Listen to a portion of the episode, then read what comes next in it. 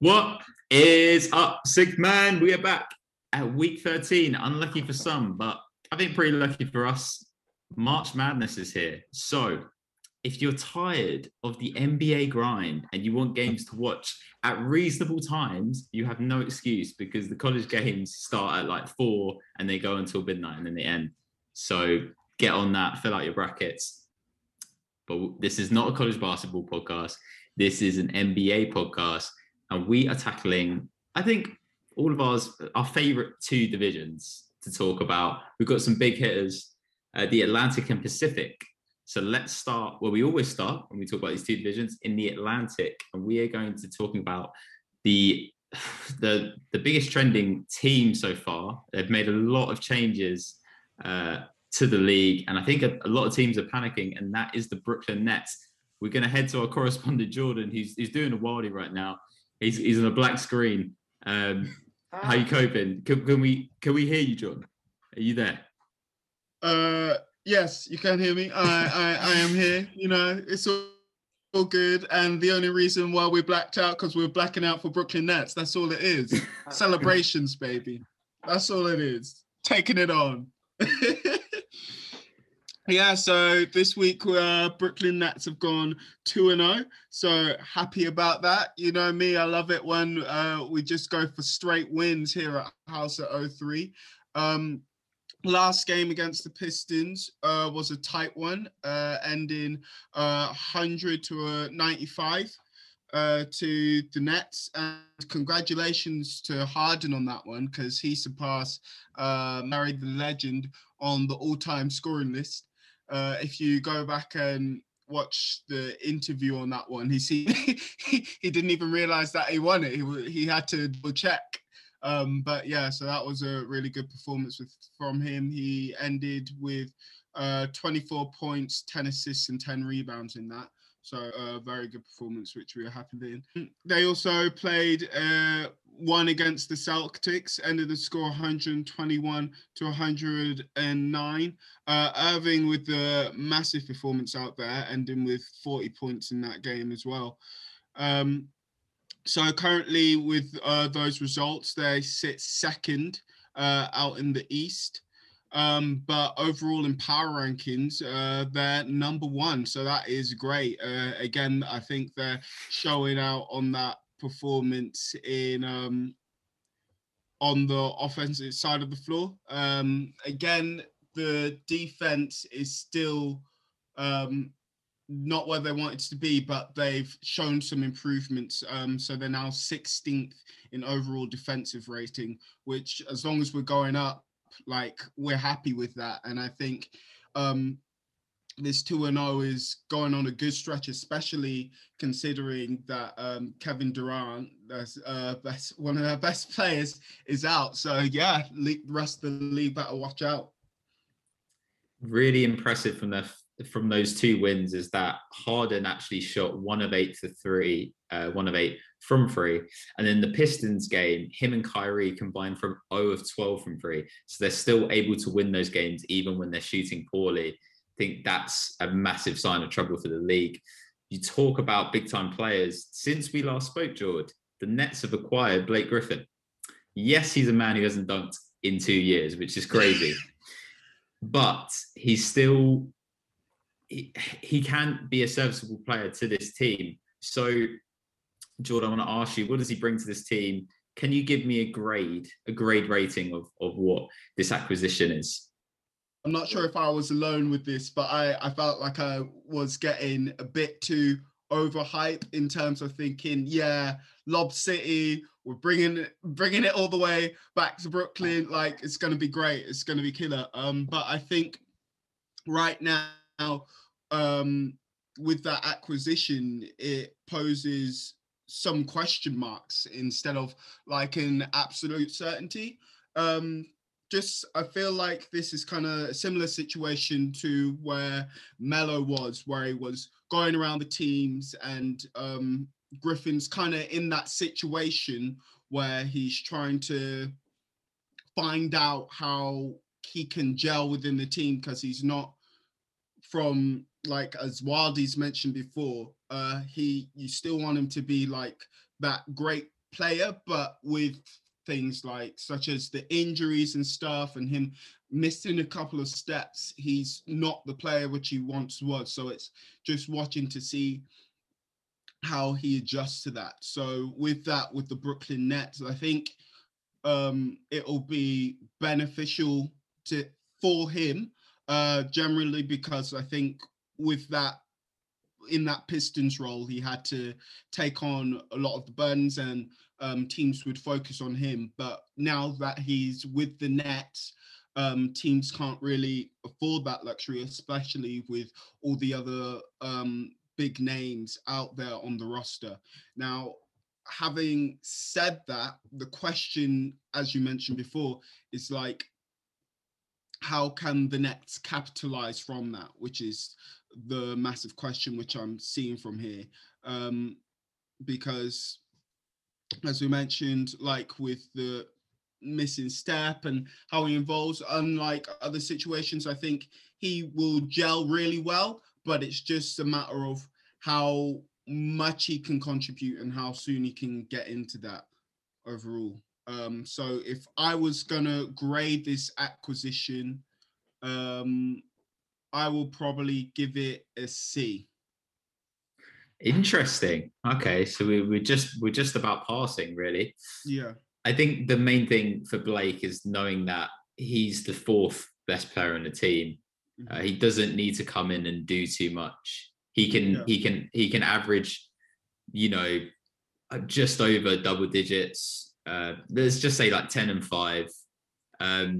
And just be serviceable, because that could just add another dynamic to the team. And like you said, their defense has improved. It's him putting that ego aside, like Harden's done really well. We'd have to give credit. He bailed his way out of Houston. He's a different guy on the Nets, and they're playing really well. I do have to point out on that. Bray's kind of looking like the anti-Winston Churchill going, oh, no. So I just want to find out what's your viewpoints on there, man. He's not the fourth best player. He is 1, 2, 3, 4, 5, 6. He's like the 8th best player on that team. What? Name that them. Is super. Name them. Yeah, 8 is a bit strong. James Harden, Kyrie Irving, DeAndre Jordan, Joel Embiid, Landry Shamet. I'd have all of those players above. You're joking me. You're a joke, Bray. And this is why you're bottom. This is why you're bottom. We're moving on. That is ludicrous. This is why you're bottom. I'm kidding. Moving from L's to more L's. Let's go to the team who's on a 5-game losing streak. Door's pretty open. Might want to open that door, like Shilambir, because the Toronto Raptors, the Tampa Bay, it's not looking too good. Talk to me about 6-6-6. Yeah, it's not a draft. It is very much open, this door right now, despite the fact that it is shut behind me. The Raptors, they've lost their last 5. Slumped now to 17 and 22 overall. They're actually now even out of the play-in spots in the East.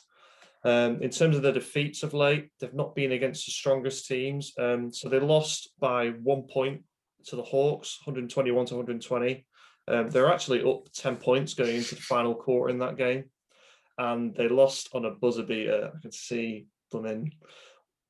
Wildy beaming in the corner there. A buzzer beater by, I'm sorry, I just have to.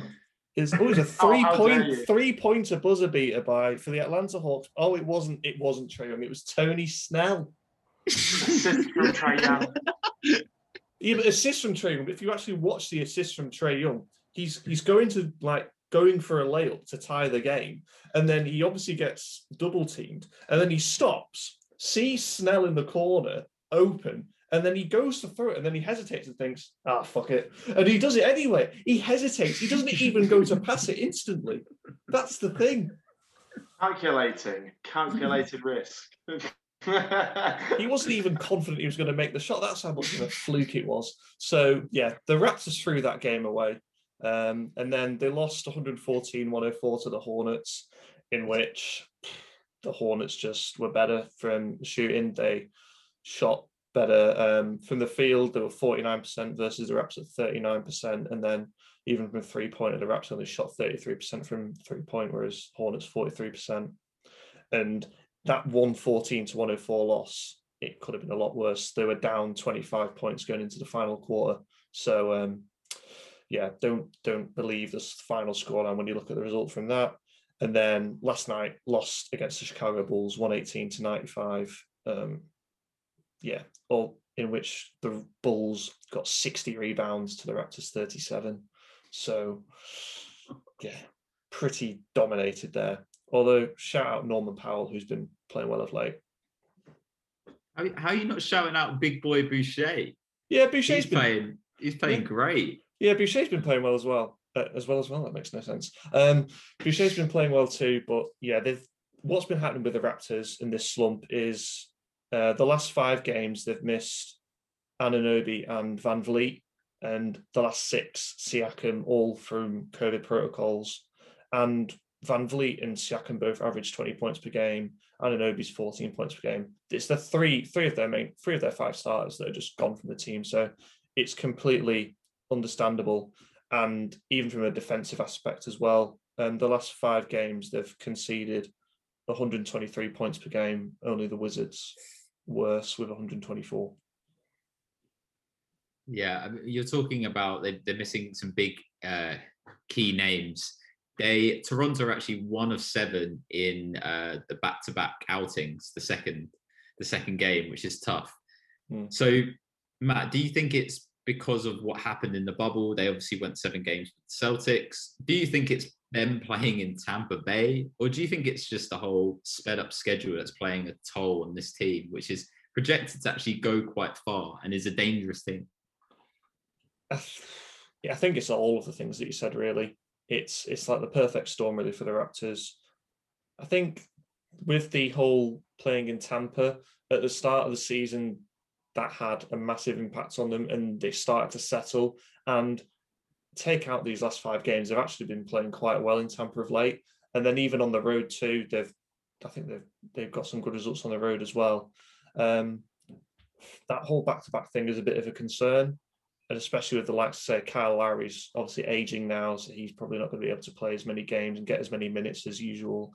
And where obviously, I think he's been playing at 38, 39 minutes a game for these last 5 matches where they've been missing their other key starters. So I think it's all of those things that you said, really.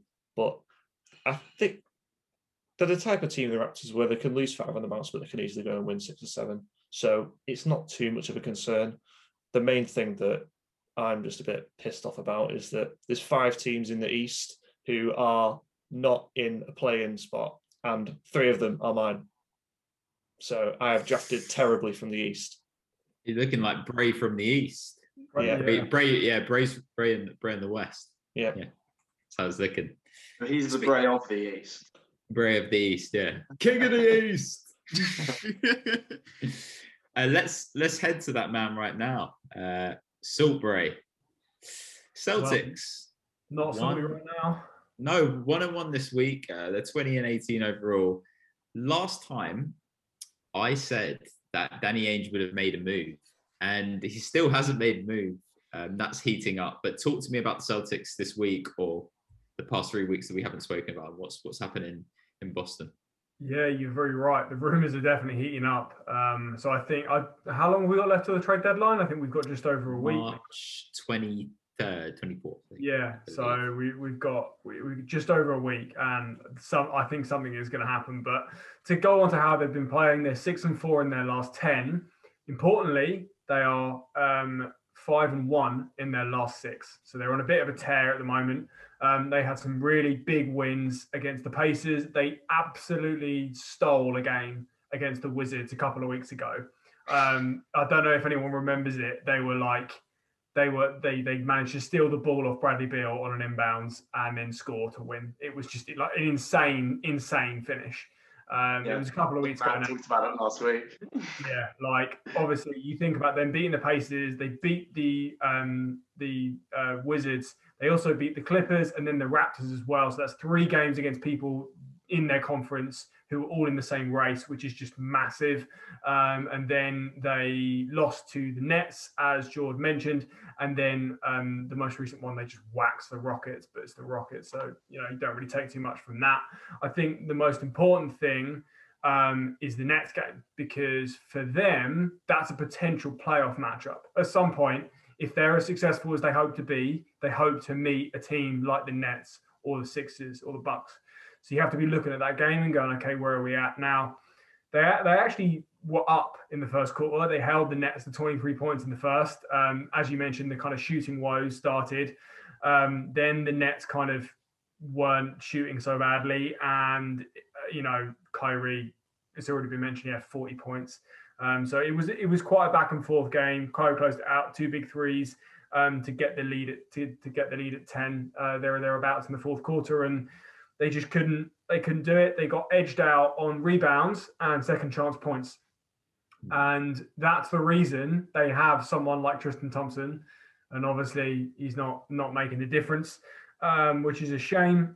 They are definitely in the ballpark. Like, it wasn't a complete blowout. They can definitely win that game.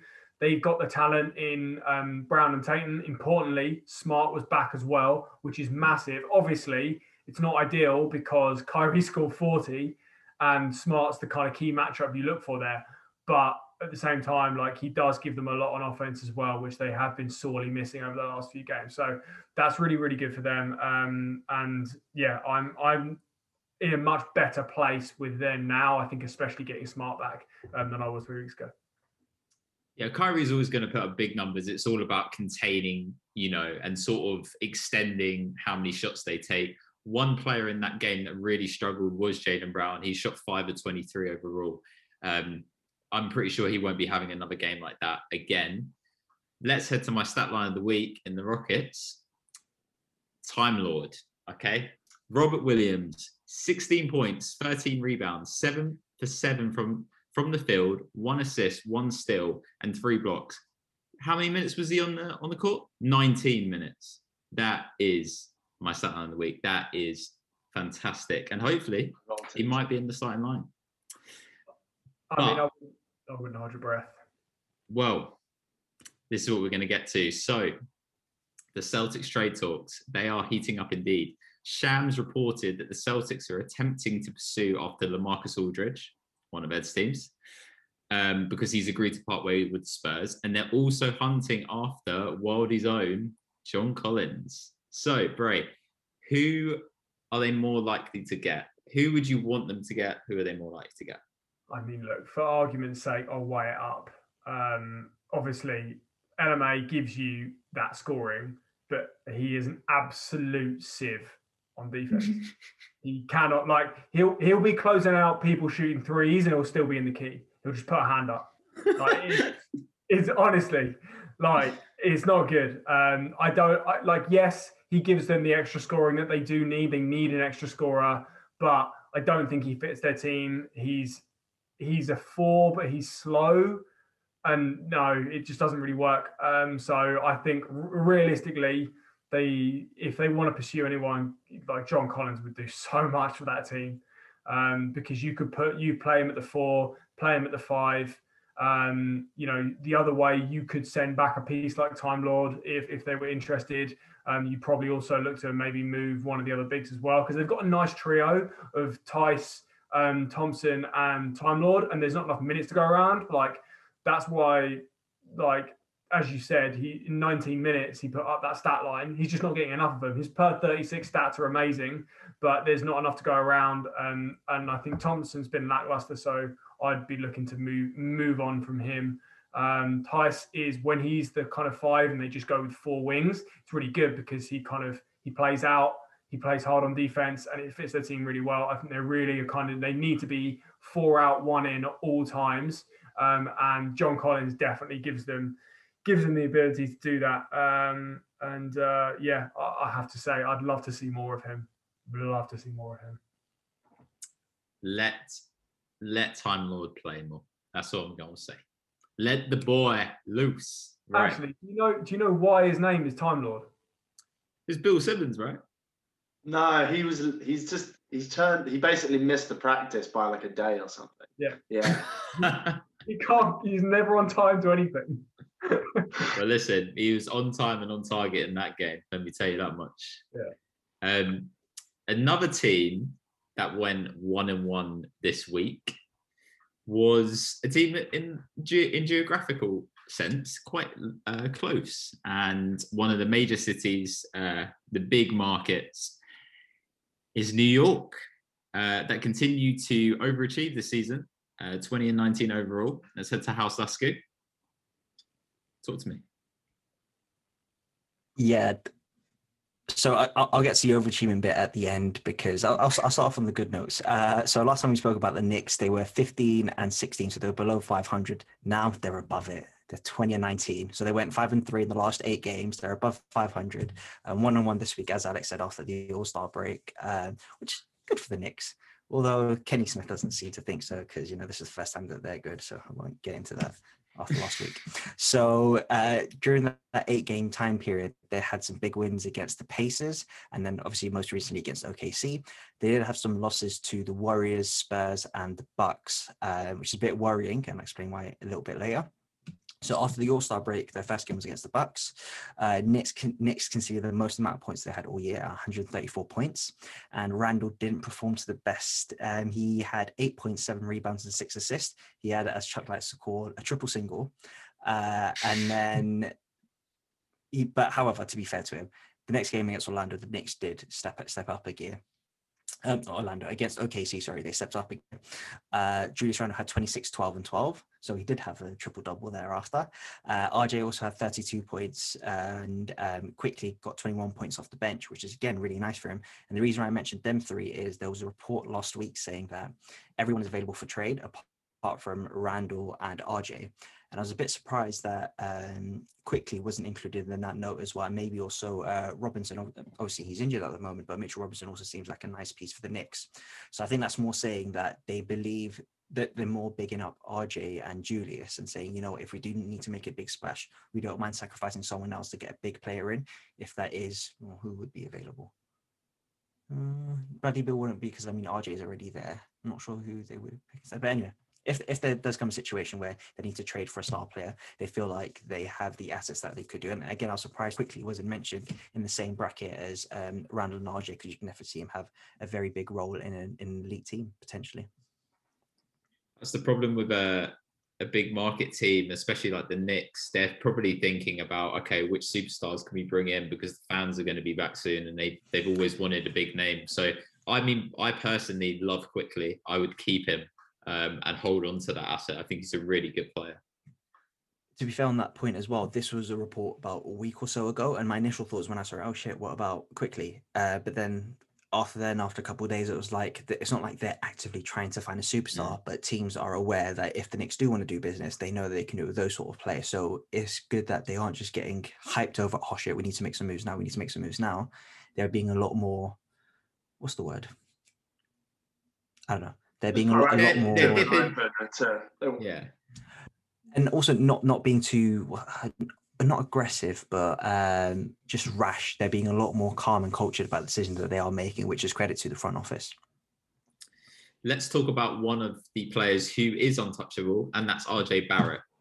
Averaging 21 points per game on 58% shooting in his last 7. His three-point percentage has increased from 32 to 36 compared to last season. What have you seen out of him really becoming the second star player next to Julius this season? Yeah, I always feel like judging someone on their first year of doing something, or if it's just their rookie year, is very unfair, because they have no idea what they're getting themselves into. I always like to see how you do from a sophomore perspective rather than a rookie perspective. And now that RJ has had a year just sort of get his feet under the NBA and sort of know what the game's about, and now that Julius has also stepped up as the number one option, you feel that RJ is much more comfortable in his role. And you're talking about his three-point shooting. Since January, he's 40% from 3 as well, which is an extended period of time. It's really good for him, especially in this year. This is in the NBA right now.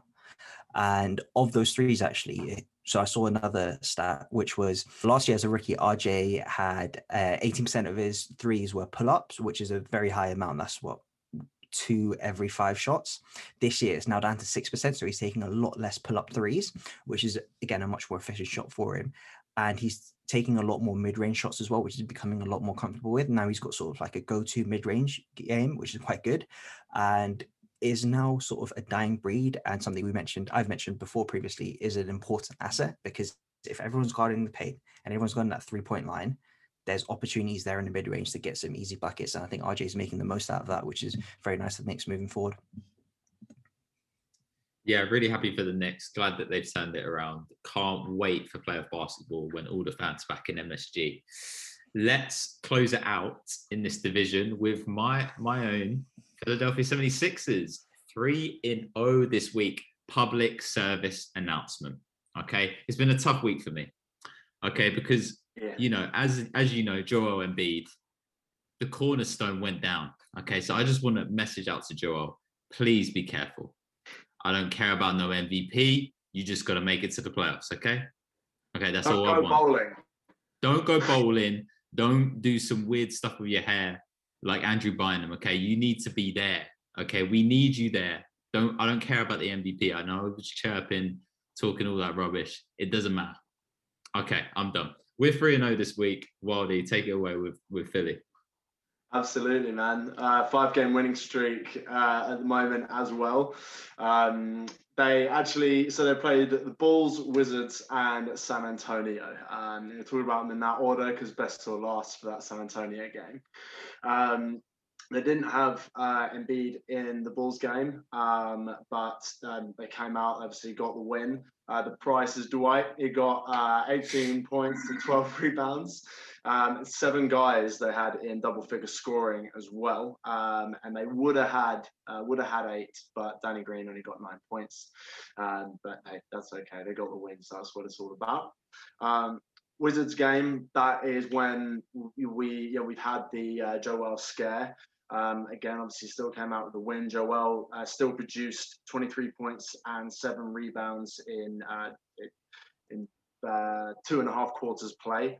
But Korkmaz and Shake Milton, big time off the bench, both had 18 apiece to maintain the lead. They had a 20-point lead when Embiid went down, and they ended up getting a win, which is fantastic. Big takeaway from those first 2 games before I move on to San Antonio. Is that the biggest thing about Philly over the past few years has always been about identity. They've had the talent, but it's like, what are we? Because the whole chemistry aspect has been a bit out of whack with the style of players that they had.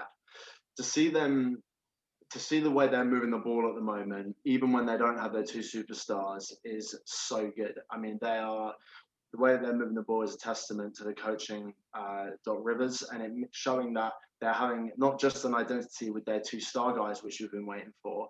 They got an identity from, three through till 12 as well, which is why they've been able to maintain the top spot in the East, even with the emergence of the Brooklyn Nets having the power team that they have.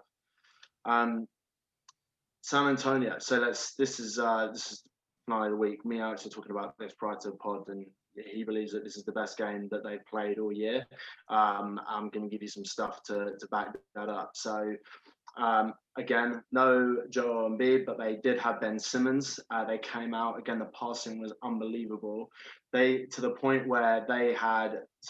the game with 35 assists as a team.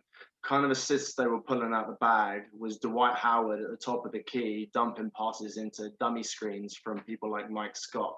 If you can whittle it down to something like that, everybody's getting involved. Ben ended up with 9, and as a team they had 35, as I say. And also 2 guys I want to mention really key in that game is Seth and Danny. They were really shooting the ball well, and from watching other games, I really felt like this was the first game where both those guys were shooting the ball with a real fuck you mentality, and just making everything. And they ended up finishing the game with 51% from 3. Just an amazing win. They were in control of it the whole time and brought it out. That was such a great game to watch. We scored on 22 out of 23 possessions in the third, and everything was moving. The ball was flowing. It was really impressive to watch. Yes, the Spurs didn't have DeRozan, but we didn't have Embiid. So like my boy Ultra said, sort of balances it out. But Wildy. More than balances it out. Yeah. But John Embiid's a bigger loss than DeMar. I mean, I'd say, hey, I'm a DeMar defender. Yeah, he's great. You saw that on the All-Star talks. But also, they handed the Spurs their worst loss in franchise history from point differential. You could argue their worst loss was in the finals with the Ray Allen shot, obviously. But in terms of regular season point differential, 35 points. That's big time. Wildy, come with me into the front office, right? All right. You're Daryl Morey, okay? You've seen Brooklyn. They've picked up Blake Griffin, okay? Mm-hmm. What are you going to do, okay? Are you going to make a move? Are you staying put with the current roster? Are you getting someone like Lowry, Terrence Ross, Thad Young? Talk to me. Absolutely. So I'm not absolutely we're getting someone. No. So what I'm saying is I've just harped on a little bit about how good the chemistry is between these guys and everything they've been doing over the whole season, but especially over the past 3 to 5 games. I personally wouldn't want to mess around with it because any of the guys that I can think that would help this team out, I think Kyle Lowry is the main guy that you might want to get. A few other names that have been thrown out there for them was potentially Fournier, Terrence Ross, and also PJ Tucker. To be honest, I don't feel like any one of those guys is a piece that you can interchange with the roster that you have at the moment. And let's face it, you obviously have to give up stuff to get something back. So are you really going to mess with the chemistry that you guys finally have in order to try and fix something that isn't broken? I don't believe it should be something that should be done. Daryl is the ultimate let's make a move guy, but they're winning. I personally don't believe they need to do anything with where they're at. If we were to make a move, I would love to see Kyle Lowry play for Philly because he's a Philly boy. Guy. Yeah. He is a perfect Philadelphia player. He's like the point guard version of Jimmy Butler. So it's just those kind of guys that you want to have in Philly, basically. Definitely. But what would you have to give up? That is the point. And that is going to close out on Atlantic. So take a short break and then we'll hit up Pacific. Pacific. And on this pod, we reward winning. Now, we haven't had a lot of games this week in terms of Pacific, and teams have, one-on-one, a lot of one-on-one records is what you're going to see. A team that went 1-1 this week, but are storming the conference and respect due when it is, the Suns is blazing, baby. They're 25-12 overall. The Phoenix Suns. I think they're second in the West right now, Wildy. Talk to me. Second in the West over the last 27 games, they're 21-6. Pun intended, are the hottest team in the league right now. I love it. They're fantastic. They're great to watch. I love it. They're fantastic. They're in assists, only second to Golden State, but they're a 9 seed, so who cares? I think what's so interesting about Suns is they got so many ways that they can beat you. Dario Saric has made a storming comeback. He's been a really big contributing factor to the way that they've been winning recently. They've had some nice high-low action with Dario Saric and Kaminsky, Frank the Tank, a guy that we were mentioning whilst Dario was still getting his legs back. So I've been loving the link up with them. Ayton hasn't had a bad year, but I think people, and myself included, expected him to take much bigger steps with the addition of Chris Paul to the team, but it hasn't quite taken in the way everybody had liked. However, over the past 2 weeks, it's really been connecting well, and they've been getting him some really, really easy looks. With a combination of Chris Paul and Devin handling the ball, they've really had to respect both of those guys. So it's really allowed them to, on the third action within an offense, allowed Ayton to seal much easier on much smaller defenders and catch lobs to score, which has made him so much more confident even in the trickier spots. he caught a rebound amongst three defenders in the last game and put it back up, and instead of kicking it out, which was awesome. Obviously, you like to look for a good pass, but it's just nice to see him have that confidence to take it and make it. The main thing with them, and I've spoken a little bit about this with Philly, but Phoenix, it's on another level. Their ball movement is crazy. You think that they have the best shot they could get, and then they make that one extra pass, and it's like, Jesus, the guy, teams are just nowhere near the shot that they're taking. So yeah, it's been really, really good to watch so far. Yeah, great win against the Blazers. They beat them by 6, but that game was out of hand when Booker really closed it in the 4th. They obviously lose to the Pacers by 11.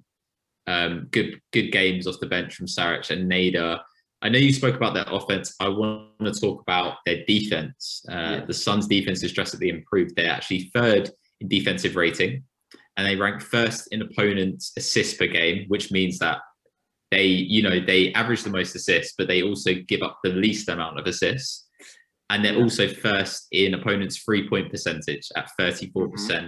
So who have you got to credit for the stellar Suns defense? The young legs.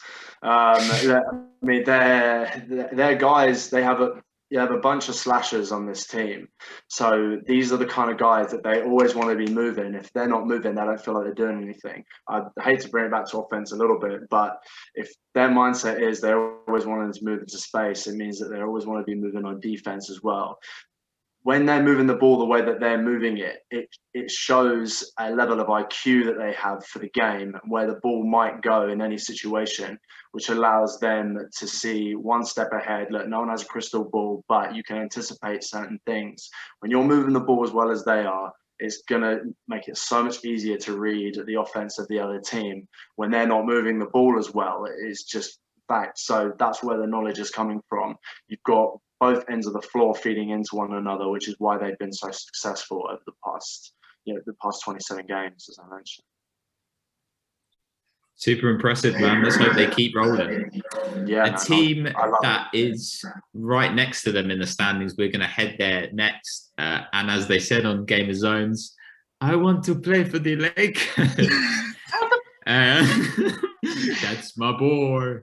Yeah, so let's head to La La Land. 1-0 this week, 25-13, so just one loss less than the Suns. Jord, are you also blackout on the Lakers? Are you doing this whole LeBron engaging early before the playoffs? Of course, baby. And let's do the maths. 2 wins in the East, 1 win out West. That's 3-0, baby. 3-0 for House of Three this week. Yeah, so the Lakers had one game. The week is 3-0. The Lakers had one game this week. A great win for them. They went up against the Pacers. Final score 105-100.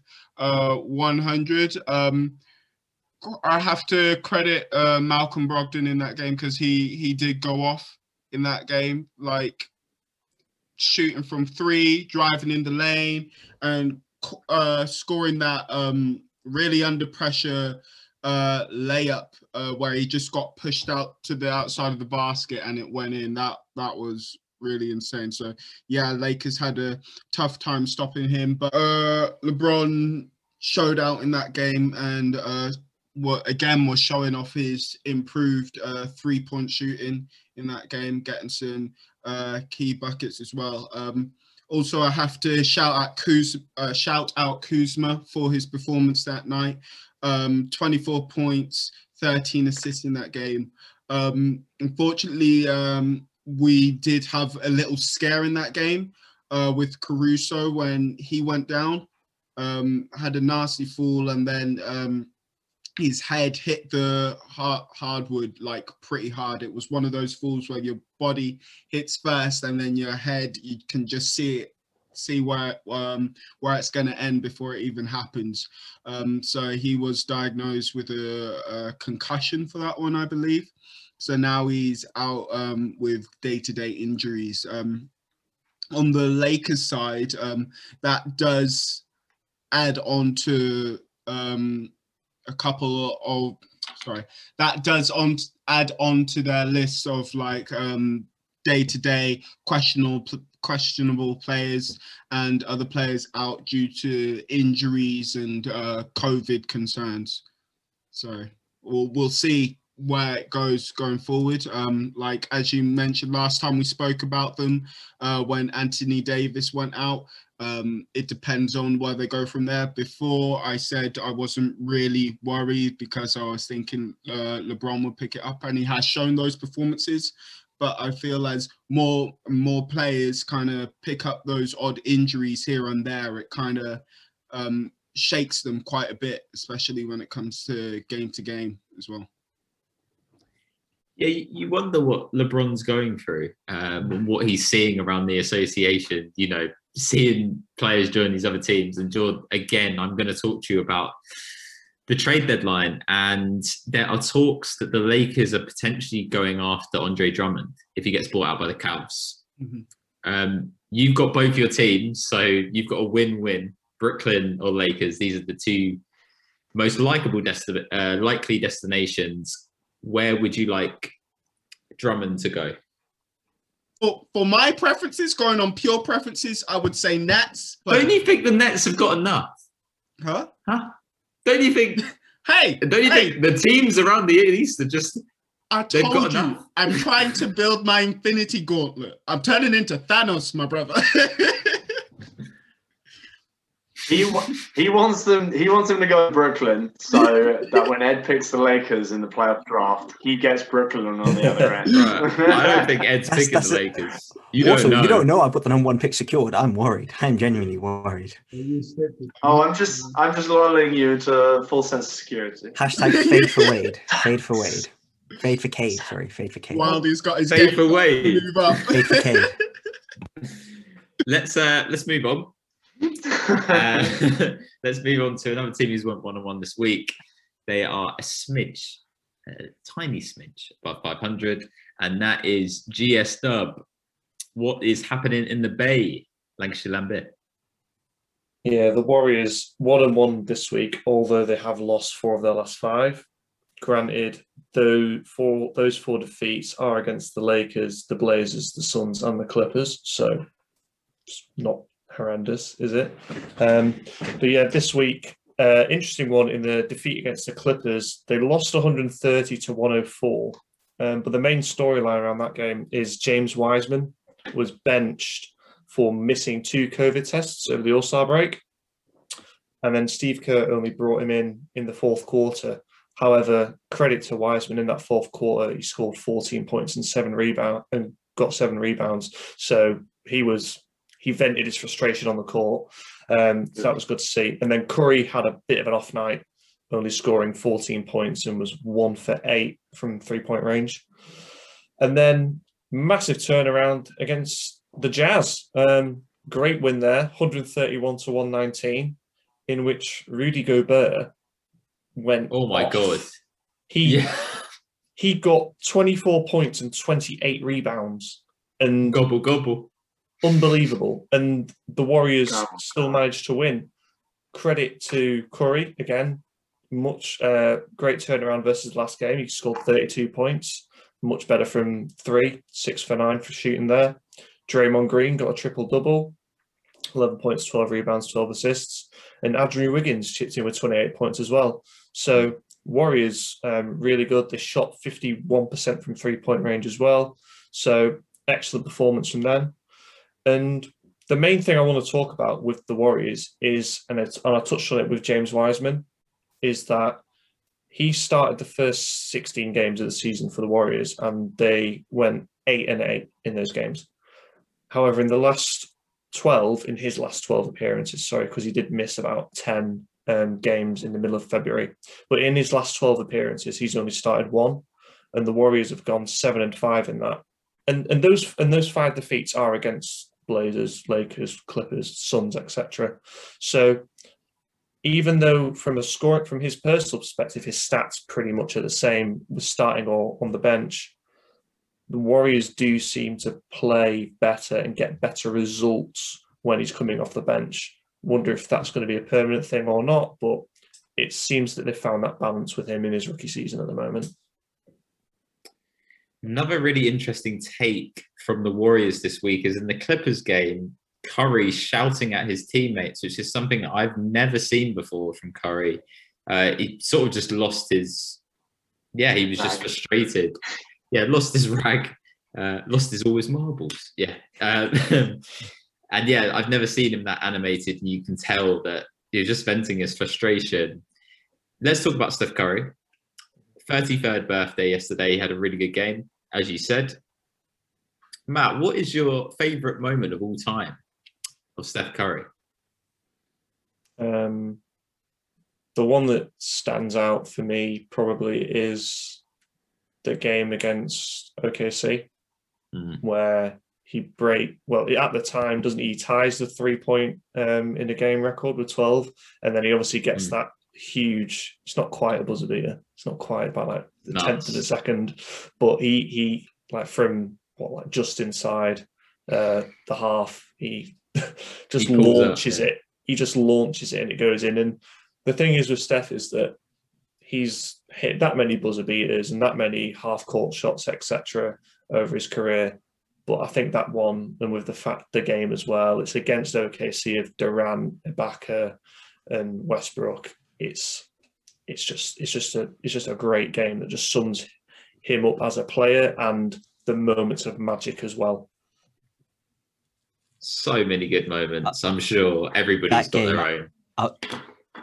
I was at a pre-drinks for that game when I was in the US, and when that 3 went in, the whole place just went absolutely berserk, because that game he was just unconscious, and that shot was just, and that was his unanimous year, I believe. So it was just, this is ridiculous. Like, how is this guy doing this? Yeah, my favorite one is the dribbling on the Clippers, and he turns around, and Steve Kerr is like, no, it's such a bad shot, why are you taking that? And it goes in, he just turns away like laughing.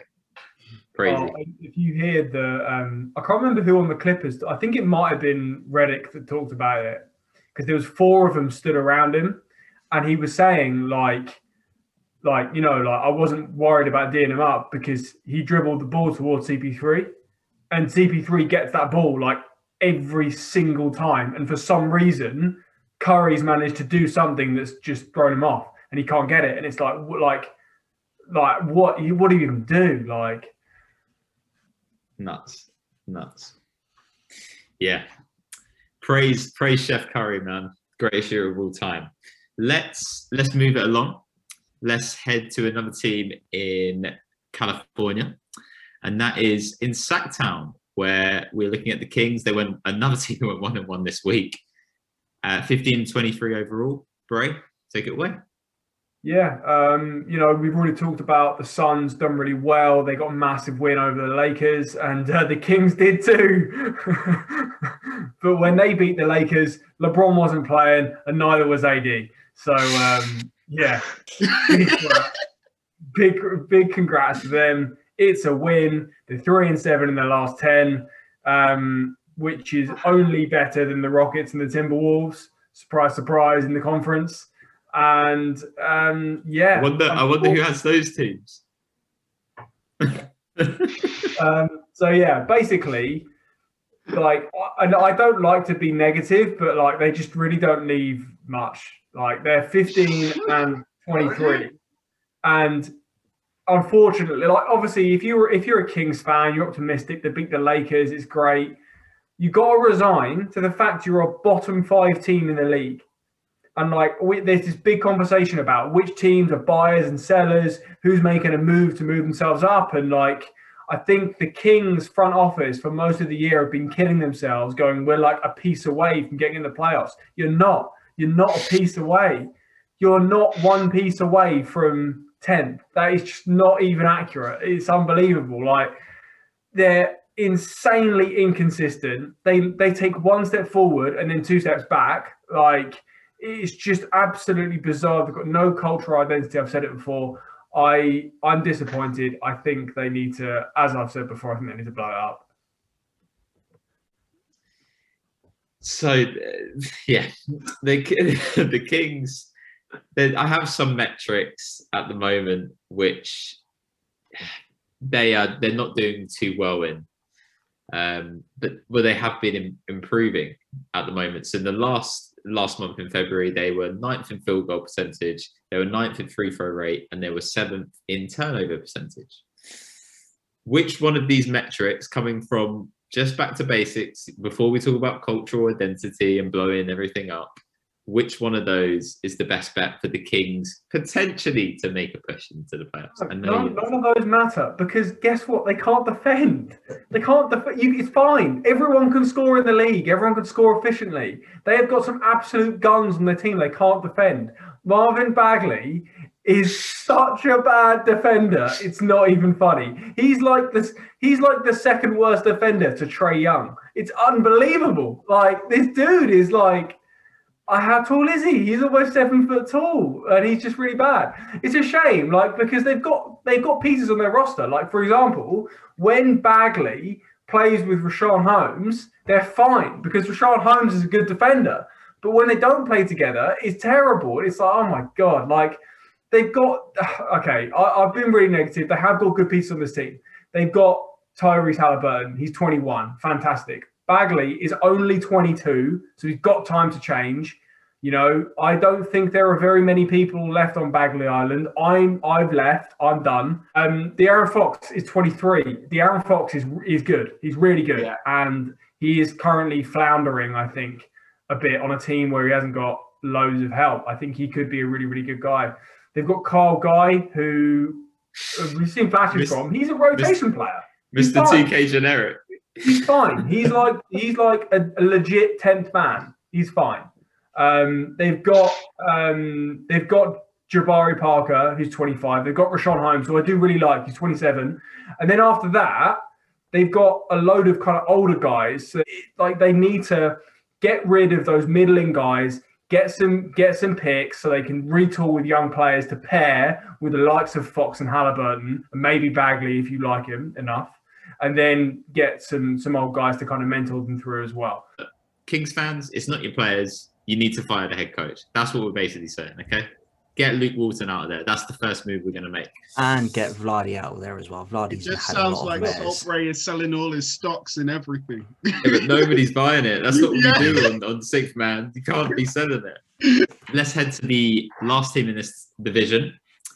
The Los Angeles Clippers, who have sort of been outshone by the Phoenix Suns, and they have dropped to 4th in the West. They have slipped down. They're also 1-1 this week. Everybody's 1-1. How's Lasky? Finish us off. Talk to me. Clippers. So it has been a bit disappointing from where we last spoke. So initially when we spoke, Clippers were 22-10, which is a very, very nice record. Now they're 25-15, so they haven't been doing too well, and they've had a lot of really tough losses. So before the All-Star break, they had some losses against the Bucks, Celtics, and the Wizards, which again, really disappointing. And then then the conversation with the narrative that came, you know what? It's good that we've got the All-Star break now. We've got a couple of players who can again be 100% fully healthy, and just we can start again after the All-Star break. So first game went pretty well. They blew out the Warriors by 26 points. They were up by 36 points to end the third quarter, which is very lovely. And then we get to last night when they played the Pelicans, which they lost by 20 points, which not so good. The Clippers can't seem to get any easy buckets. And a lot of Paul George's game is on the 3-point or in the mid-range. Kawhi Leonard, we all know he's a mid-range killer, but they've got no one down that can sort of drive to the rim or is a post presence. And I was having a bit more of a look into it, and I did some advanced number crunching, as I like to do at times. So I was looking at shots attempted in the paint. There are no Clippers players in the top. There's one Clipper player in the top 100, which is Zubac at like 96, and he takes 4 attempts a game in the paint, which is not that good. And then you get to PG and Kawhi, who are like 3.8, 3.9, which is about 101 and 103 in the league, which is really disappointing. And also looking at how much shots overall the Clippers attempt within less than 5 feet, only Orlando Magic take less than they do within 5 feet, which is, again, not very good. So that's where I initially asked, okay, that seems to be the biggest error in terms of offensively driving to the rim and getting buckets by the rim. Then defensively, they're not as good as people anticipate. Part of it is because Patrick Beverley is out, and something I mentioned previously, when Patrick Beverley is out, guards just go off against them. They had 20-point, 30-point games by guards who aren't necessarily that good, but they get points against their guards. When Reggie Jackson is a starter, I mean, he's maybe just overqualified to be a starter. There's nothing wrong with that. Now, Patrick Beverley is also injured, so he's going to be out for the next 3 or 4 games as well. Lonzo Ball yesterday for the Pelicans actually had like 20 points against the Clippers. Which, 5 threes. Bit disappointing if you're the Clippers. Lonzo Ball shouldn't be scoring that well against you when we all know his struggles that he's had at shooting, although it has improved this year.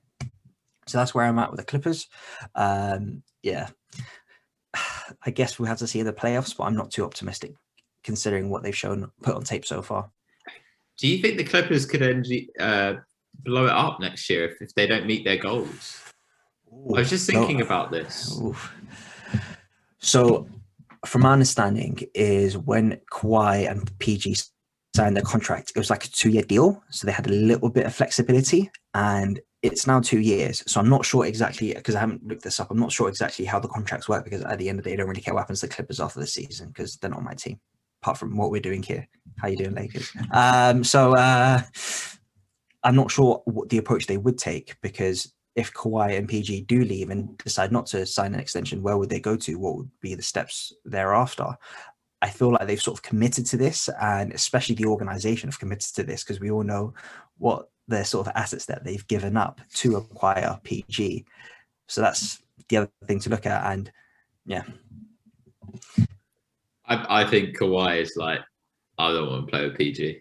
I just think that if it doesn't work out, I think PG's gone. Yeah, and I think Kawhi wants to stay in LA because that's obviously where he's from. So I think he made that pretty clear. He's won championships, so maybe it's not a sense of blowing it up, but I think there's going to be major changes. And let's be honest, I don't see them winning the chip this year anyway. Let's talk about the Clippers in the clutch just quickly, Ed. So yes, the Clippers are last in overall field goal percentage, 19th in offensive rating overall, and then you're last in net rating as well. I think you alluded to it before, but why are they so bad in crunch time? Part of it, you could say maybe they don't have a floor general who is a great decision maker when they need to be. We all know Patrick Beverley's strength comes in the defensive end, may not be necessarily in the offensive end with regards to distribution. Maybe that's where they're going. Maybe it's because they don't necessarily have a post presence who they can drop it down to and can get an easy bucket. They've also got the worst net rating in the clutch as well, at -26. And to put it into context, second is Pistons with -18, and third is the Timberwolves at -17. So it goes from -26, 18, 17, which is yikes. Just like an open bottle of Coca-Cola, flat. That's what it is, Clippers, flat. Let's head to the leaderboard. Okay, so from bottom to top, Salisbury staying the same, baby. 93 wins, 135 losses. That's a bad record. Better than it was last week. Yeah, yeah. It's small wins, small wins. You're at 40%. Your best team are the Miami Heat. Yeah. Sorry, Chicago fans. And your worst team, Minnesota Timberwolves, still haven't won 10 games yet. Yikes. Lancashire Lambeer, it was really close, and we've dropped off. You're at 104 wins, 122 losses. You're now at 46%. Your best team, Denver. Your worst team, the Wizards. Actually, the Cavaliers by 1 loss. Wildy, there's a little bit of breathing room here. You know, you're comfortably into the 500 club. So well done to you, sir. 118 wins, 111 losses. The Philly cheesesteak sandwich is back, baby. It's back. Yes. And then second place, House of 03, retaining his position. Yes. Oh my Lord. Okay, it's really close. 122 wins and 99 losses at 55%. Your best team is the Brooklyn Nets, who have 2 more wins than the Lakers, and your worst team is the Pelicans at 15 and 21, which is not bad. Yeah. But this lead has shrunk because House Lasku has been sitting on top of this throne for so long, has 129 wins and 100 losses. He is at 56%. So there is 1% separating the top 2. Ooh. Yeah. You can't see him right now, but Jordan is really excited. Yeah, he did call it. Tell. So we might have a change next week. Can I say, Wildy, you should take a quote from Mourinho. You should be looking up, not down, because you're closer to me than you are to Matt.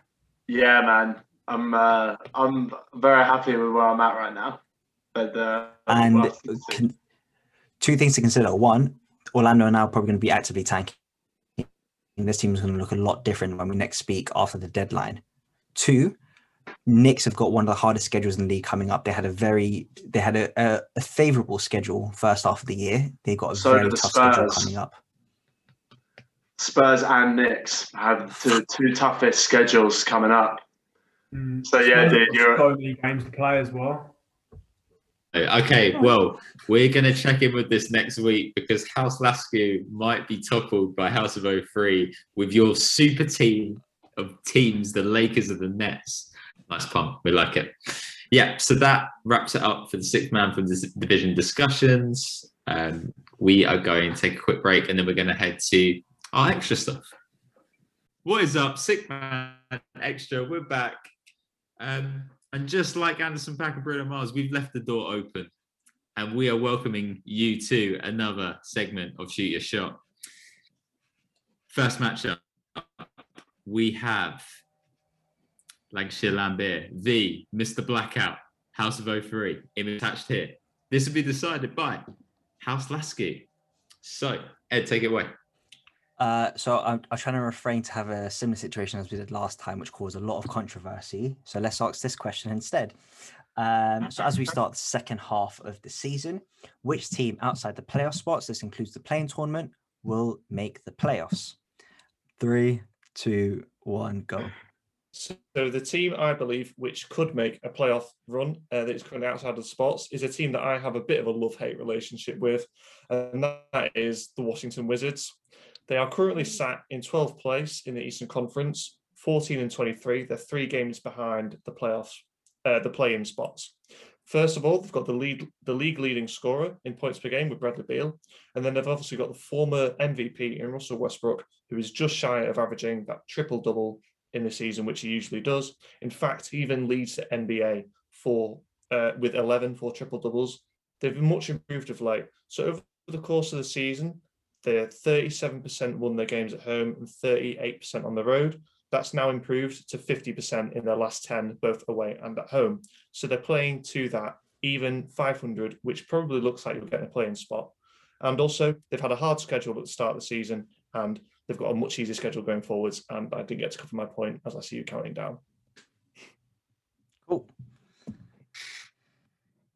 JW, your time starts in 3, 2, 1. Okay, so contrary to Matt's East selection, I have gone out West, and I have got to go for House of 03's home team, NOLA. Okay, so the reason why I selected them, obviously, I got Zion Williamson, who's absolutely balling out right now. He's averaging 25 points and helping lead this team to a lot of their victories, a key player. As well as this, they've got Brandon Ingram, the current and reigning most improved player, and he's still putting on those performances. On top of that, even though this team has been struggling and they are currently going into one of their toughest parts of the schedule, going into a couple of back-to-backs against Portland, and their defense is struggling, I think they can turn it around at any point now, and now that the coach is starting to focus. Cool. So It's nice that we've got one team from the East, one team from the West. Neither one of you sort of mentioned the teams that you can overtake, which I thought would have been a good point to mention. You did both speak about how either one of those teams have got easier schedule coming up. But I think the one thing that that swayed it was, again, the fact that the team I'm going to select is going to be in the East. And I think the Wizards have a more likely chance to make it out of the East than the Pelicans do out of the West. Sorry, Jordan. I can't see his reaction, so I'm going to anticipate. I think that's justice finally for that Kobe advert. So yeah, this isn't a makeup. I made the right decision last time, and I made the right decision this time. Well, yeah, the blackout is obviously not working, George. So next week, come with a camera. Okay. All right. So let's go to the second matchup, and Wildy. I'm going up against Saltbury, so why do you take it away? We're bringing in the sledgehammer. Alex is in the game. So my question for the pair of you guys, Joel Embiid was having a MVP caliber type season, but has yet again suffered an injury, which looks to put him out for about 2 weeks. So with that sort of theme, what I want to know from you guys is, who do you feel is the greatest what-if player of all time? So, yeah, people have been riddled by injury, that if they weren't derailed by injury, you know, they would have had the best career. So, let's decide this. Who's going to go first? I'm going to go Bray first, and then I'll hear from Mr. Ward. And so you guys, I'll just have a minute. I'm going to set my timer up. Mr. Bray, in 3, 2, 1. So I'm going to be a homer for this one. I'm going for the boy. I'm going for Derek. Derek Rose, Rookie of the Year, 2008. Comes in, drags the Bulls to the playoffs, goes 26-5 in 7 games versus the Celtics. The next year, drags the Bulls to the playoffs. It's his first matchup against LeBron. He's an all-star, 3rd season, the youngest MVP ever. The Bulls go 62-20. Eastern Conference Finals versus the Heat. It's the big matchups, the Bulls, LeBron, Derek. Next season, tears his ACL. He's out for a whole year. Comes back, tears his MCL. The team is still doing really well, and it's just what could they have been? They were the LeBron killer. He averaged 25-8 as an MVP. His next best is 18-5 as a member of the 20-46 Pistons. He could have been the LeBron counter, and it never happened. Save all my thoughts till the end. I don't know what was so funny the way you broke down the ACL. And then he tore his ACL. I can't spend too long talking about it. It's too. I know. It's like everything was so loud, and then it was just the switch up. Like even Alex could keep a straight face. Too much, man.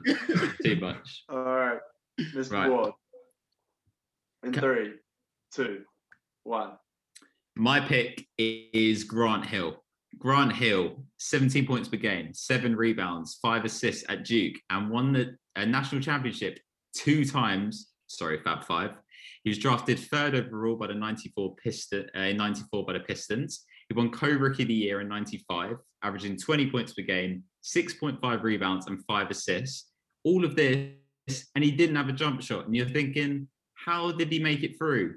He's a high basketball IQ player, and he makes the right plays to make his team better. He took the Pistons to the playoffs 4 years out of the 6 that he was there. In 2000, where it all changed when he was on the Magic, and he had the ankle injury where he was with superstar T-Mac, Rookie of the Year Mike Miller, and head coach Doc Rivers. The Magic were the 8th seed, and without Grant Hill, actually lost to the Pistons, who went to the Eastern Conference Finals in 7 games. Imagine if they had Grant Hill. Interesting. Yeah, it's interesting how both of your guys were athletic dudes that weren't natural shooters. Derek Rose has got a lot better from that point of view, but that was kind of the wrap on him. He relied a lot on his athleticism to get to the rim. Definitely like both of your arguments.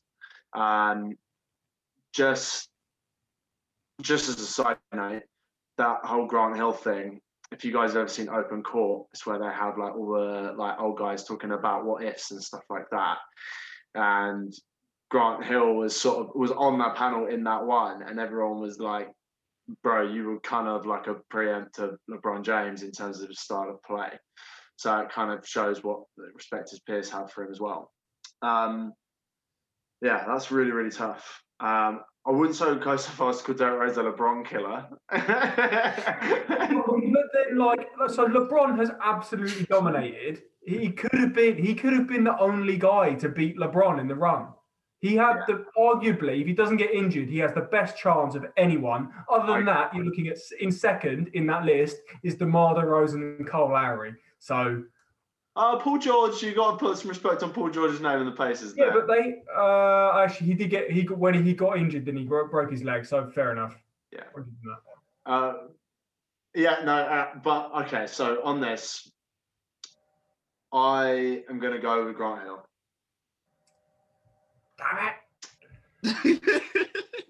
That is both two very good arguments, but Grant Hill to me, I felt I had a high ceiling. That would be my pick. Right.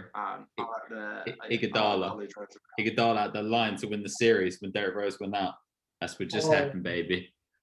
Oh yeah, ice in my veins. Every time he tortures me because we watched the game together when Derrick Rose got injured, and then he was chatting so much shit when Philly won the next series. They didn't say a word for like 8 years when they were terrible. Well, I still got it. Thank you, Wildy. Check will be in the post, my man. All right. Okay, so wins for me and Matt. Let's head to our, I wouldn't say it's a new segment.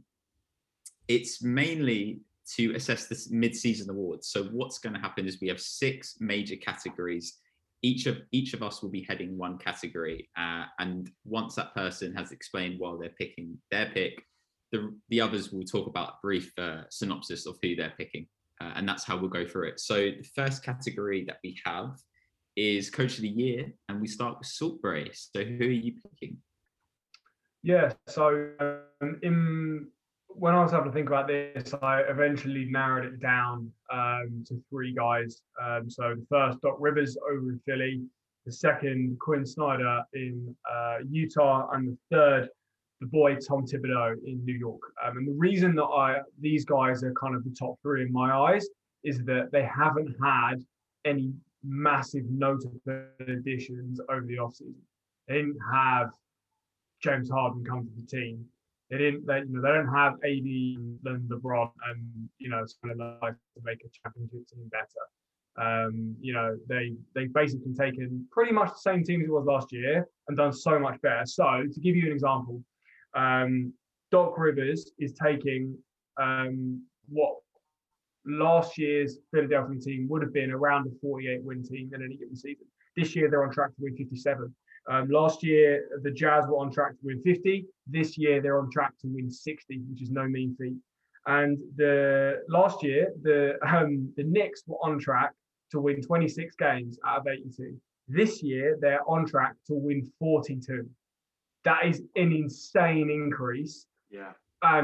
Obviously, in large part due to their one all-star Julius Randall, but the fact they only have 1 and not 3, like the Jazz, or 2 like the Sixers, I think Tibbs is going to get it.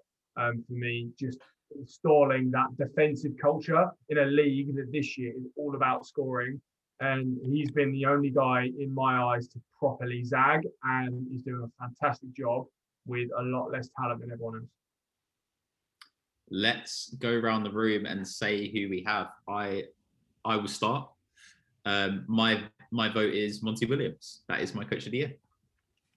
For me, it would be Quinn Snyder, just because of how well Utah have been doing and playing as a team. Although shout out Coach Tibbs, because we know he's a guru for defense. And when you look at the players on the Knicks, you won't necessarily think defense.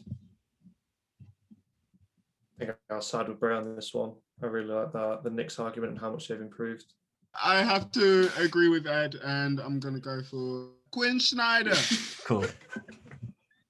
So I also had Monty Williams in mind. But I must say, I do think Bray's actually swayed me with his argument about not having any big off-season acquisitions. So I had Monty Williams in mind. But honestly, no, I love the Tibbs argument. Just a little shout out to Steve Nash as well. I know he's only first year, but he's got a lot of guys to handle on that team.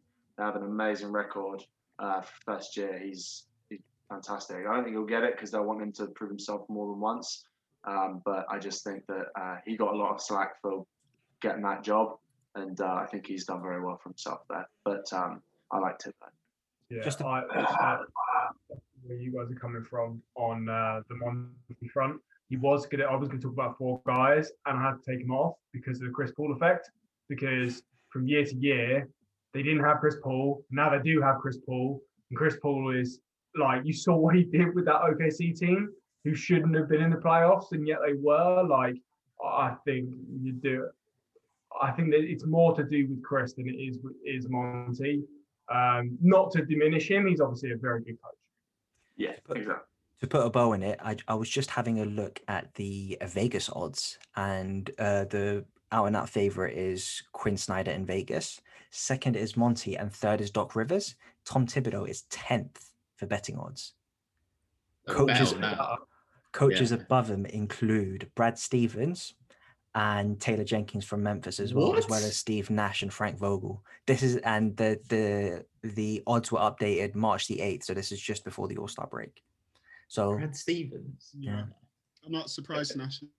Get some money on Tibbs. The only thing that might, obviously, we talked about the record before. The schedule. Yeah, Bray, I didn't even think about Tibbs. That was really good, and Tibbs actually won the majority. Let's head to Rookie of the Year. So Ben Simmons, Matt, talk about your favourite freshman. Yes, so who my pick for Rookie of the Year is LaMelo Ball. He leads with 7 points per game. He leads rookies with rebounds, 6.1 per game, assists, 6.4, and he leads in steals as well. In addition to that, he's had one triple-double and recorded 7 double-doubles. And he's transformed a Hornets team really well. They're actually really within this playoff picture now. And before he was, for the first 20 games of the season, he didn't start for the Hornets.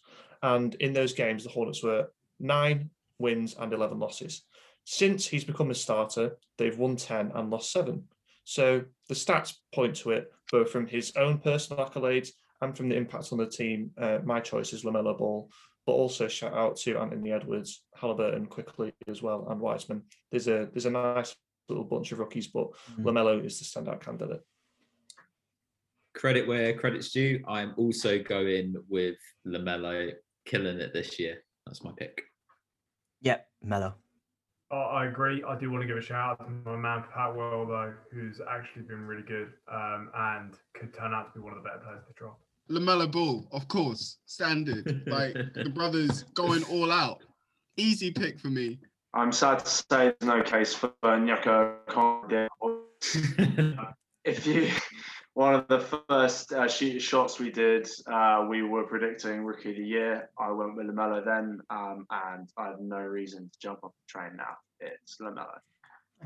That is a sweep. That is all 6. Well done, guys. All right. Speaking of 6, let's head to 6th man of the year. And Ed, you've got this question. Yes, lovely. I finally get to talk about Jordan Clarkson. So when we talk about 6th man, it does tend to be who is the best scorer off the bench. It's not really a defensive award or like who gets the most assists on the bench. It does tend to be, when you ask most coaches, it's who can provide you some scoring off the bench.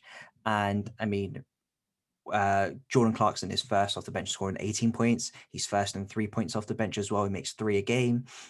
He's first in field goal percentage as well, 97%, which is amazing from the field goal line as well. And this is of players who have attempted at least 1 field goal a game off the bench. He's 9th in steals, which is decent. And he's got the 7th best plus minus off the bench. Now, 7th might not necessarily sound impressive, but there is only one other player in that list who is a non-Spurs or Suns player, because Spurs and Suns have got the best bench unit in terms of plus minus. So it's really impressive for the position he's in. So my pick is Jordan Clarkson. The next closest Vegas odds is they've got Gordon and Boucher, as well as Ross and Dragic, but it is Clarkson's for the taking. I am agreeing with this. After seeing Jordan Clarkson light us up for 40, can't really say no to that, boy. Yeah, I'll do Clarkson. It. I'm gonna hazard a guess that the person with the better plus minus than Jordan Clarkson is my pick. I think it's Thad Young. Another homer pick for me. Is that right, Ed? Do you know if it's right? So I didn't write down who the Suns or the Spurs players were. I did jot down that the only non-Suns or Spurs player was DeAnthony Melton from the Grizzlies. I actually think that Thad Young has been... He obviously hasn't been scoring it like Clarkson, but he just does all the other stuff, and the posts are much better with him on the floor. Yeah, I'm going to side with Ed on this one. I think Jordan Clarkson really is one of those players who's helped Utah be the team they are this season. Yeah, me too. I'm going Jordan Clarkson. Again, I think he's just been a huge contribution to the Utah Jazz, and I feel especially like after the what feels like years ago now, the traditional like Laker rookie core kind of like branched out. It's nice to see them getting back into the spotlight a bit again. Yeah. It'd be awesome to try and zag here, but to be honest, it's Jordan Clarkson. I think a lot of the league is it's in a strange place in the sense that the league is very top heavy. So a lot of teams have a really good starting five, and then the benches aren't quite as deep. But then obviously you have Suns and Spurs that have really good benches, but they don't have kind of like a one standout. So yeah, it's Jordan Clarkson to the point where he's could potentially be in the most improved player conversation as well. Just saying. No one thought he was going to do this. Where is he? No one's like, they've gone Clarkson, he's gone off the bench. Yeah. He's got 40. On your head. Most improved player of the year. Nice transition while he was saying that Clarkson might be featured in that list. This category. Who are you going for? So for this one, there was quite a few names out there. I was toying with Julius Randall for a while as well, but I think in the end, I came to the decision to go with Jeremy Grant. I think like looking at the numbers he's putting up, you can see he's putting the definition of most improved player like right up there. So in 1920 season, he was averaging 12 points, 3 rebounds, 1 assist, and 75% from the free throw line. This season, he's averaging 24 points per game, 6 rebounds, almost 3 assists, and 86% from the free throw. So he's essentially nearly doubled his output this season, and that's why being thrust into like being almost the best player on the Pistons roster, so that's why I'm choosing him as the most improved player. First time I'm disagreeing with the head coaches are up in points, assists, and rebounds. He's also shooting better from the field, from free, and free throw. And most importantly, the Knicks are in the playoff picture, which is something that nobody saw happening. So I'm picking Randall. I do think this is a lot closer. Randall initially was my pick, but then again, with six man, it does seem to be more a scoring thing, and Grant is averaging 10 more points than he was last year, and he's doing it a little bit of a better clip. So I think Jeremy Grant could potentially be the winner. 20 wins is a lot more than 10 wins. It's got to be Julius Randle. Yeah, I really like the points with the stats on Grant, but I'm siding with Randle based off the fact that he's all-star for the first time, and that the Knicks are in the playoff picture again. I like Colin Sexton as most improved because I know that where I was talking about record, Julius Randall having a really nice year. Sexton scoring is up 4 points. His assists have improved. They had a really good start to the year, and Cavaliers have just kind of done a bunch of weird stuff in the front office. So their sort of drop-off, I can't really put down to him, to be honest. And the gaps from 8 to 15 isn't that big within the East. So, not everything is concluded. I just think in a weird situation, he's done well to continue to grow as an individual player and do well. So I like Colin Sexton. An ultimate category lies in my court. With my pick, everyone's going to think, oh, Alex, well, you're being a homer because I'm picking the Fresh Prince of Philly, Ben Simmons, but I'm going to give you reasons why. Simmons is second in the league in deflections at 3.9, and he's first in loose ball recovered. Now, I'm thinking from a defensive standpoint, what would you do in order to stand out? You'd need to have good games against some of the best players in the league.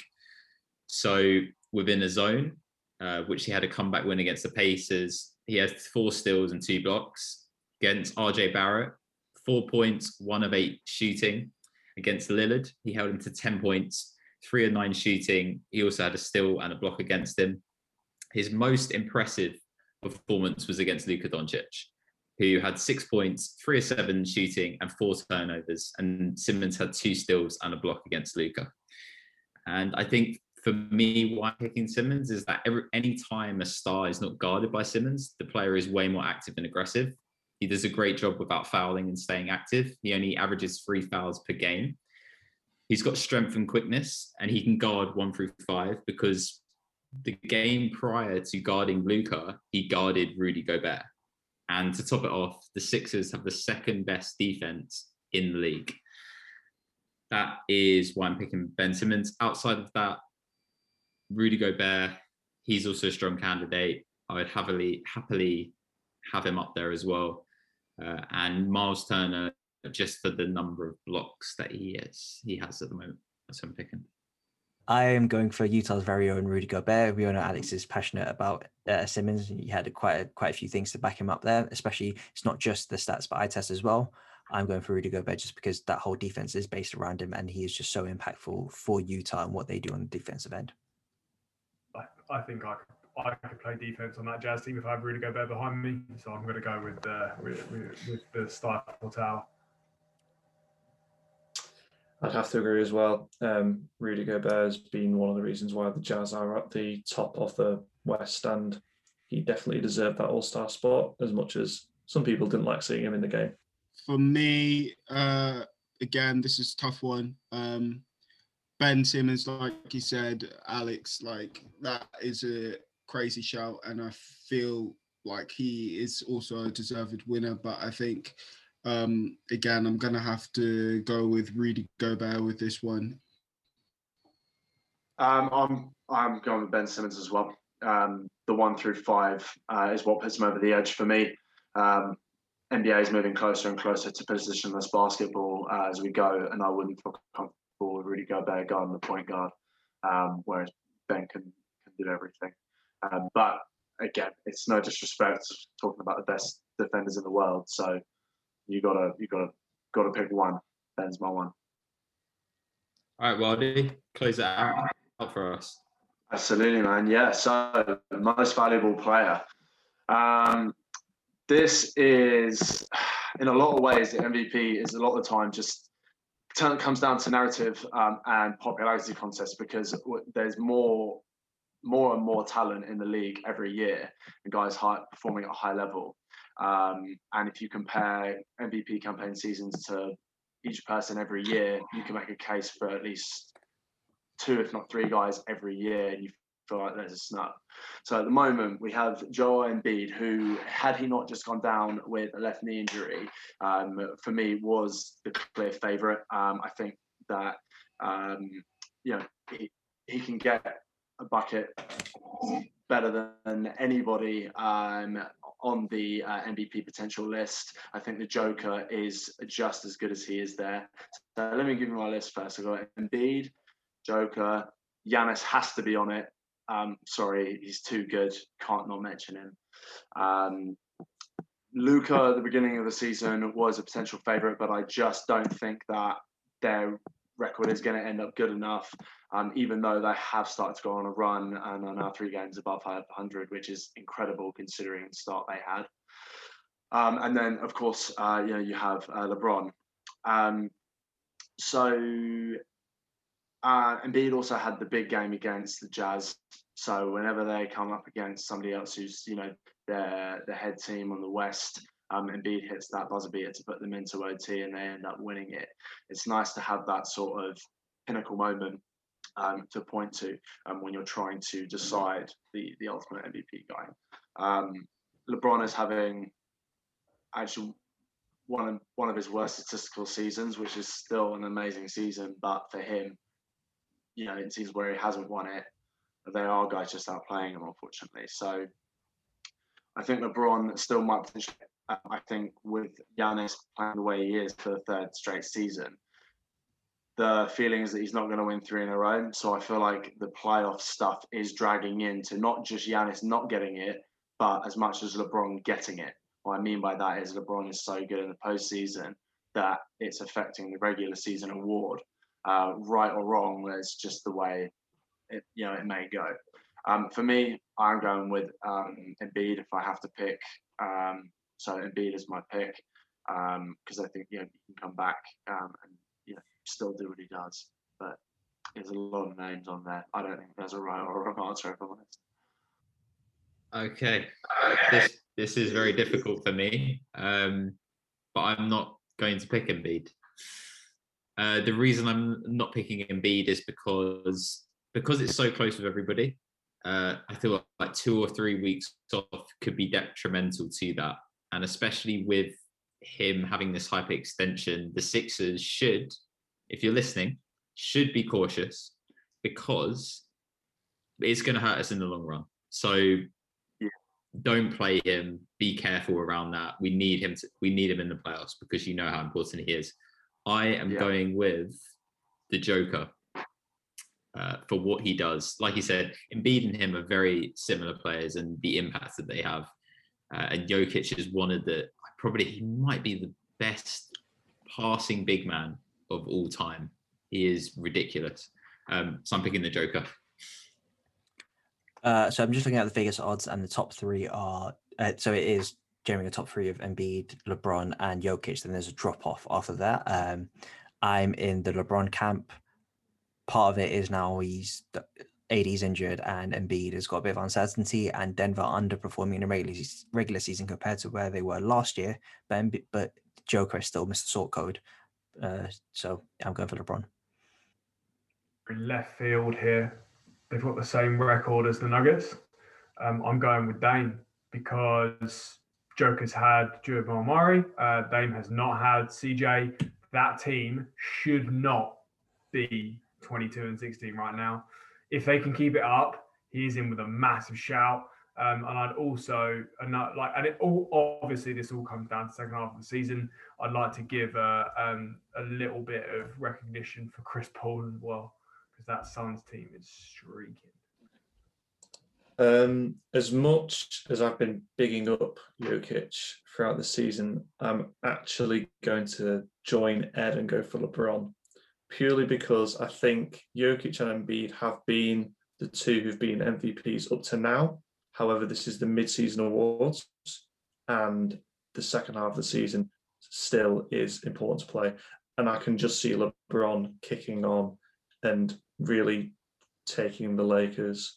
And then obviously I'd made the point off the playoffs as well. So yeah, I'm going to go for LeBron, but just ahead of Jokic, who I think would deserve it as well. Again, for me, this is also going to be a difficult decision. In my mind, again, I've had Antetokounmpo, LeBron James, Harden popped in there every now and then. But I think for me, I'm going to have to agree with the salt and go for Lillard. I definitely I think he's up there. Like the stuff he does for the Blazers team and the loyalty and leadership which he's had over there. And I feel like that recognition kind of goes under the radar a lot of the time, but even the performances he's doing, he's really dragging us up there, especially with McCollum out and everything. So, I've got to give it to him. No one's spoken about Harden. I reckon Harden maybe in the late shout, although it is a bit of a weird circumstance. I know Bray doesn't like the idea considering what he did to his Houston team, but I reckon Harden is doing really well on the Nets and could get some consideration. Definitely. There's so many candidates. It's really going to be interesting to see. All great picks, I think. So just to wrap it out, and obviously majority coach of the years, we're going with Tibbs. Rookie of the year, we've got a clean sweep from LaMelo. Sixth man, we're going with Clarkson. Most improved, Julius. Defensive player of the year, we're going with Rudy Gobert, Stifle Tower. And most valuable, we've actually got split between LeBron and Dame. Definitely the most competitive arguments for most MVP. But to be honest, I love to see that. Lots of storylines still to come. So that's going to wrap it up for us on the 6th.